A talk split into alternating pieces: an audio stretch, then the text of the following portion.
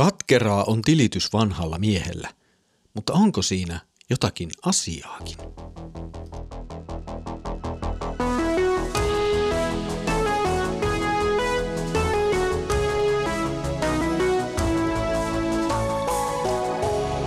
Kirjoitusten pauloissa.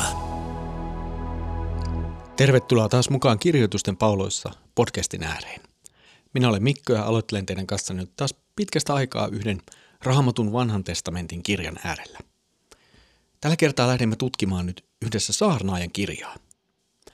Ensi lukemalta tämä saarnaajan vanhan testamentin kirja, joka löytyy sieltä sananlaskujen ja laulujen joulujen välistä, niin se saattaa tuntua siltä, että siellä näyttäytyy tämmöinen vanhan ukon tyhjänpäiväinen tilitys omasta elämästään.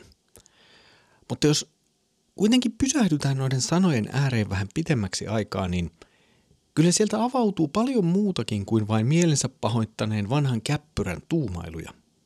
Vaikka itsessään kirjoittaja kyllä saattaa olla iältä jo aika vanha, ja hän katselee elämäänsä vähän niin kuin taaksepäin, niin sieltä löytyy samalla kuitenkin syvää viisautta. Kuka siis mahtaa olla tuo saarnaajan kirjan elämäänsä katseleva henkilö? Saarnaajan kirjan alku antaa meille jonkinlaisen viitteen ja pienen semmoisen vihjeen siitä, kuka tuo henkilö voisi olla. Kirja alkaa sanoilla saarnaajan, Daavidin pojan, Jerusalemin kuninkaan sanoja. Tämän tarkempaa nimeä emme saa kirjassa missään vaiheessa. Emme sen alussa emmekä lopussa. Ei tule nimeä, mutta tämä määritelmä löytyy. Saarnaaja tai hebreaksi Gohelet, joka mainitaan sanojen taustalla olevaksi henkilöksi, ei myöskään anna mitään oikeastaan lisäviitettä siitä, kuka tämä kirjoittaja on. Mutta kuitenkin tuosta aloituksesta voimme jotakin päätellä ja olla oikeastaan jopa aika varmoja siitä, kestä tässä puhutaan. Hän on Daavidin poika ja hän on Jerusalemin kuningas. Kirjoittaja sanoo nämä kaksi asiaa itsestään. Ja tunnemme lähes vastaavat sanat myös muualta. Nimittäin sanalaskujen kirja alkaa sanoilla Salomon, Daavidin pojan, Israelin kuninkaan sananlaskut. Salomo oli Daavidin poika, joka tuli kuninkaaksi isänsä jälkeen. Hän hallitsi Jerusalemissa. Lisäksi saarnaajan kirjan alkuluvuissa oleva itsereflektio saarnaajan elämästä sopii oikein hyvin siihen, mitä muuten voimme – raamatusta oppia Salomon elämästä. Tunnemme kuningas Salomon rikkaana, hyvinkin rikkaana miehenä, mutta myös viisaana ja kunnioitettuna miehenä. Hänen viisautta ylistettiin laajasti ja sitä tultiin kuulemaan jopa laajemmalti. Eli olemme kysymyksessä sellaisen henkilön kanssa, joka hyvin tunnettiin ja häntä arvostettiin, ei ainoastaan rikkauden ja vallan vuoksi, vaan myös hänen viisautensa takia. Vanhassa testamentissa on kolme kirjaa itse asiassa, jotka perinteisesti ajatellaan nimenomaan Samalomolta tulleeksi. Ensimmäinen näistä on mahdollisesti hyvin nuoren, elinvoimaisen kuninkaan kirjoittama kirja Laulujen laulu. Toinen Salomon kirjoittama kirja on Sananlaskujen kirja. Sen hän todennäköisesti on kirjoittanut jo hivenen kokeneempana kuninkaana, mutta ei kuitenkaan vielä vanhuuden rasittamana.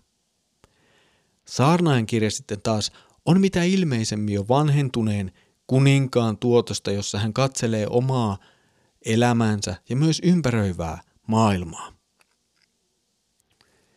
Ja vaikka saarnaajan kirja on nyt tullut meille jollakin tavalla Salomon kynästä, niin sillä on toki aina myös toinen lähtökohta. Kaikesta lievästä kummallisuudestaan huolimatta ja kaikesta pohdiskelusta ja ehkä jonkinnäköisestä alakuloisesta pessimististään huolimatta, me luemme ja katselemme saarnaajan kirjan äärellä Jumalan sanaa. Siis tekstiä, joka on Jumalan hengen aikaansaamaa.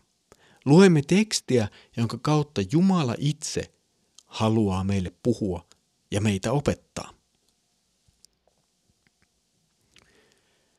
Saarnaajan kirjan ymmärtäminen, se ei ole ihan helppo tehtävä. Martti Luther piti saarnaajan kirjaa hyvin vaikeasti ymmärrettävänä teoksena.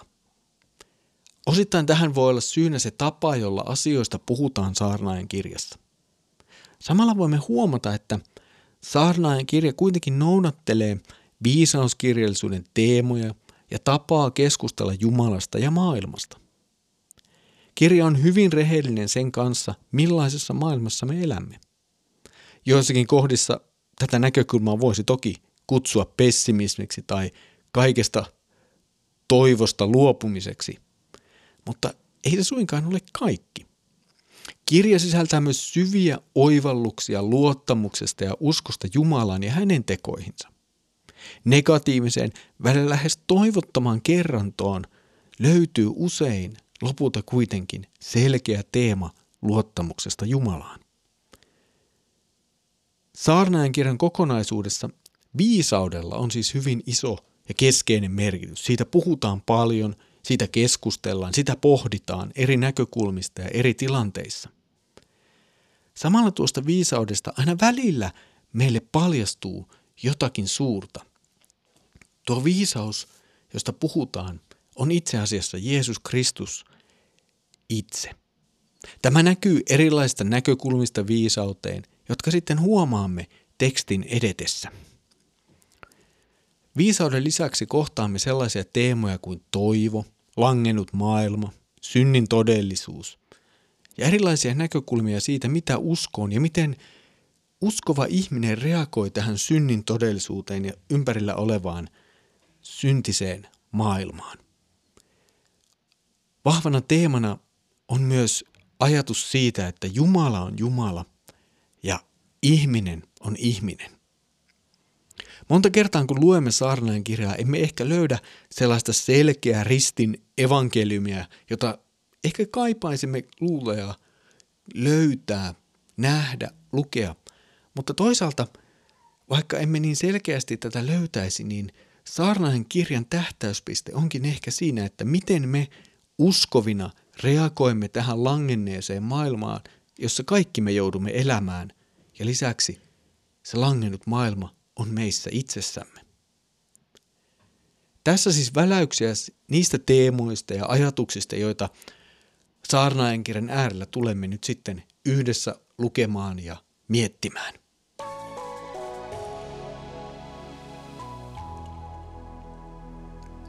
Olet ollut mukana kansanlähetyksen tuottamassa kirjoitusten pauloissa Raamattu-podcastissa. Tällä kertaa olemme lähteneet liikkeelle kohti saarnaajan kirjan tekstiä ja katselleet vähän, minkälaisia teemoja siellä meille tulee eteen ja saaneet vähän siis tämmöistä johdantoa ja johdatusta siihen, mikä meidän matkamme kuluessa vastaan tulee. Seuraavalla kerralla alamme sitten paneutua varsinaisesti tuohon itse saarnaajan kirjan tekstiin ja sen ensimmäisiin jakeisiin. Siitä siis seuraavalla kerralla. Mutta nyt Herramme Jeesuksen Kristuksen armo, Isä Jumalan rakkaus ja Pyhän Hengen osallisuus olkoon sinun kanssasi.